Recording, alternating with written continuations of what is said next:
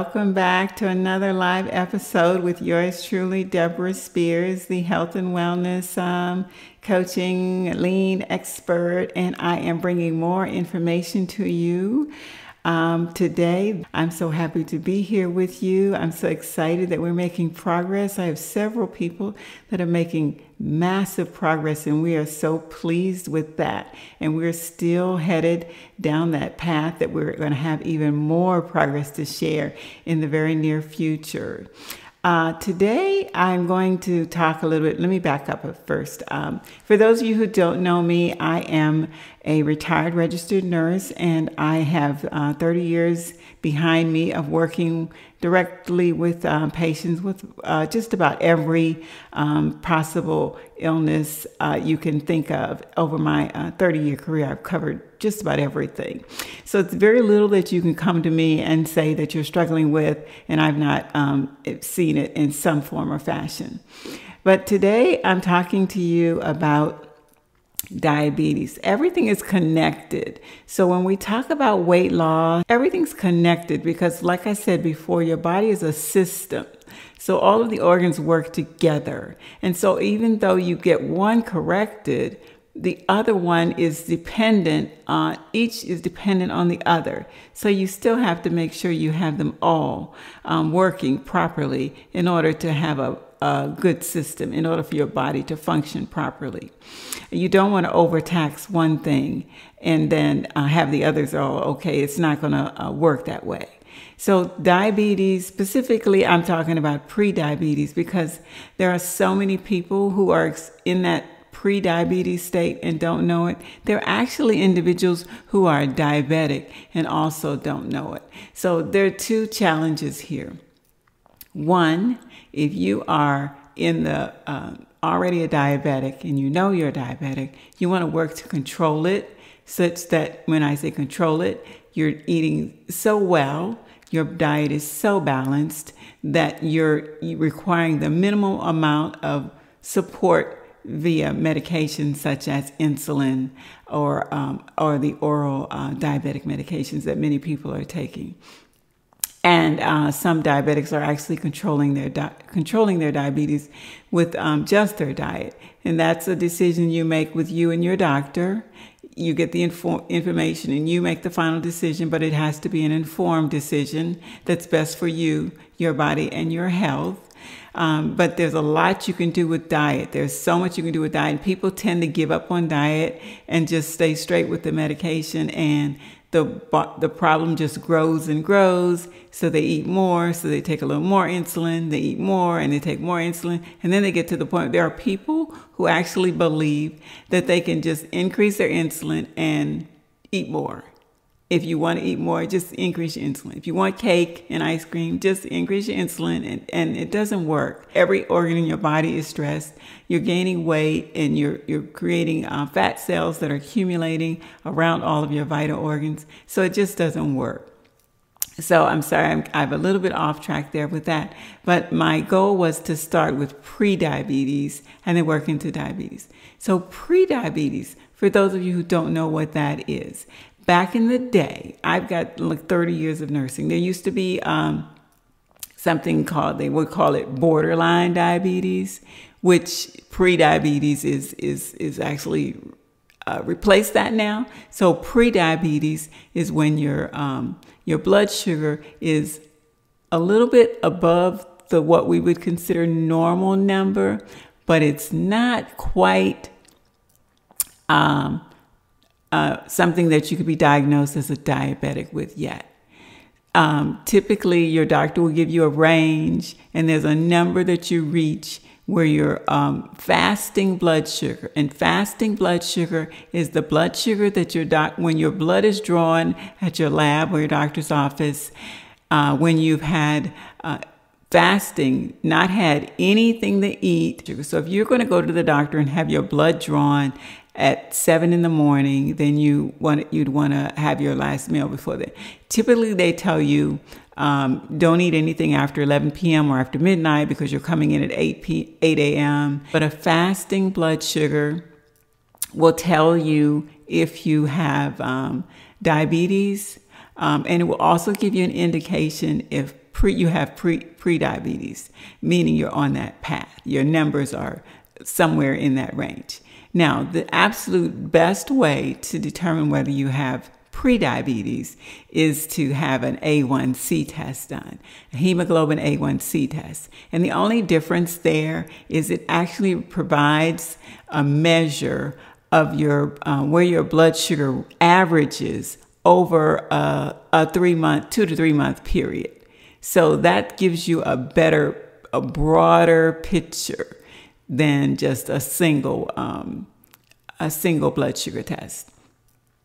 And then once you know that, you make some adjustments with your diet to sort of reverse that. Very uh, often you can reverse uh, pre-diabetes so that you don't um, head down that road of diabetes if you find that information out early on. The challenge is a lot of people don't find it out early. And so many people are pre-diabetic and diabetic and don't know that they're diabetic. And, and that's kind of where the challenge, that's kind of where the problem comes in at. So here's what I want you to do. Make a note to yourself for your next doctor's appointment to ask the doctor to test you for A one C. If you don't remember hemoglobin, just A one C, and measure that, and then See where you see where you land. Even if the doctors have taken your um, blood sugar before, but it's not been an A one C, you still want to have an A one C, because that gives you an average over a period of time, which helps you. Okay, so now that we know how to test for it, let's talk a little bit about some of the things we can do to prevent it. Because my thing is prevention. So much is preventable. We have so many illnesses that are out here now that are a pattern, but they're preventable. They're popular, but they're preventable. They're everywhere, but they were preventable. So if they're preventable, let's prevent them. And uh, so here, here we are. Sugar, my favorite word that nobody likes me to talk about, because when I talk about sugar, I'm saying don't do it. It's bad. It's not, there's nothing that will come good out of you having excessive amounts of sugar. The challenge is that it's an addictive substance, and so you're have, you'll have a very hard time um, keeping that down to a small portion when you start down that road. So I like to avoid it as best I can until it's no longer uh, something that I would crave. Because if it's in a, if it's a habit that's addictive, you can also learn to not to not crave it. Yeah. And so having a taste for sweets and sugar all the time is a predisposition for um, diabetes. Yeah. So that's a, that's not a good thing. Um, other things are if you're frequently thirsty, if you uh, if you find that you have uh, urination uh, urgencies more often than you used to, if you're putting on some weight. See, your body is talking to you. Our bodies talk to us. We just have to listen. So if you're putting on some weight that you didn't have before, um, these are signs that, and, and, and if the weight is around your abdominal area, but this is not a free ride. Okay, so if the weight, let's, let's talk about that for a minute. All right, because I have these conversations with people. I'm recalling conversations that I have with patients because they love to talk to nurses. When after their exam is done and you go in the room and hey, hi, they have all these questions that they didn't ask anybody else, but they say them for the nurse. So yeah, it's funny. But anyway, so uh, when you're um, putting on some pounds and it's around your waist, so your organs are in your mid area. Uh, uh, most of your organs are in your mid area. So the concern is that, and rightfully so, when you put that weight on, it's their fat cells around those vital organs that make it difficult. It's, it makes it a bit of a challenge for you. And so you really don't want all those fat cells around those around your organs. And that's why they say it's a sign that you need to look out for, that you might be uh, predisposed to diabetes if you have, carry a lot of fat around your mid, mid area. However, I don't want, what I don't want people to do is, if you are someone who carries weight other places, if you have fat, hips, uh, total body, if it's distributed all over, that does not mean that you have a free ride and that you are, uh, quote, healthy, a healthy um, fat. Because even though you may not see any signs of any problems at a young age, you're going to see the signs as you get older. Ask yourself if you know any elderly, health, healthy, healthy, overweight people. And when I say healthy, I mean they're not taking any medications, they're not under any treatments, they don't have any diagnoses other than they're overweight. I'm a healthy overweight. It doesn't happen. You can you can fake it when you're young, because our bodies are very resilient. They work hard to protect us. And so when you're young, you haven't beat it up enough just yet. But you've been working on it. And if you've been working on it for years and years, beating up on it, by the time you reach a certain age, if you still are carrying excess body fat, whether it's the middle area, the hips, or anywhere else, odds are you have other medical conditions now, because it's taken its toll on you. So I want people to be clear that just because you don't have any early signs, that does not give you a free ride to keep loading up on sugar and other bad, unhealthy things. I often have people, um, particularly young people, you ever notice that whenever somebody tells you, I can eat anything I want and I'm fine, I, I don't gain any weight, I'm not sick, you ever notice that they're always young people? Yeah, that's the rub. It's a fake, because you can fake it when you're young, but as you age, your body is um, tolerated all of that stuff over the years that you've done to fake it. And now you're not healthy. And now you're not healthy. So you want to start early. And so I know my, my, um, my handle is baby boomers, because I'm a baby boomer and I like to talk to baby boomers, because I find that so many of them sort of just uh, give up in that at that point and just sort of let everything go because they think it's too late. It's not too late. It's that you beat it up so much when you were younger and you were covering it up and faking it, because you can do that when you're younger, but it's still on the inside. You're covering it up on the outside, but the problems on the inside are still on the inside. And that's what I want people to get.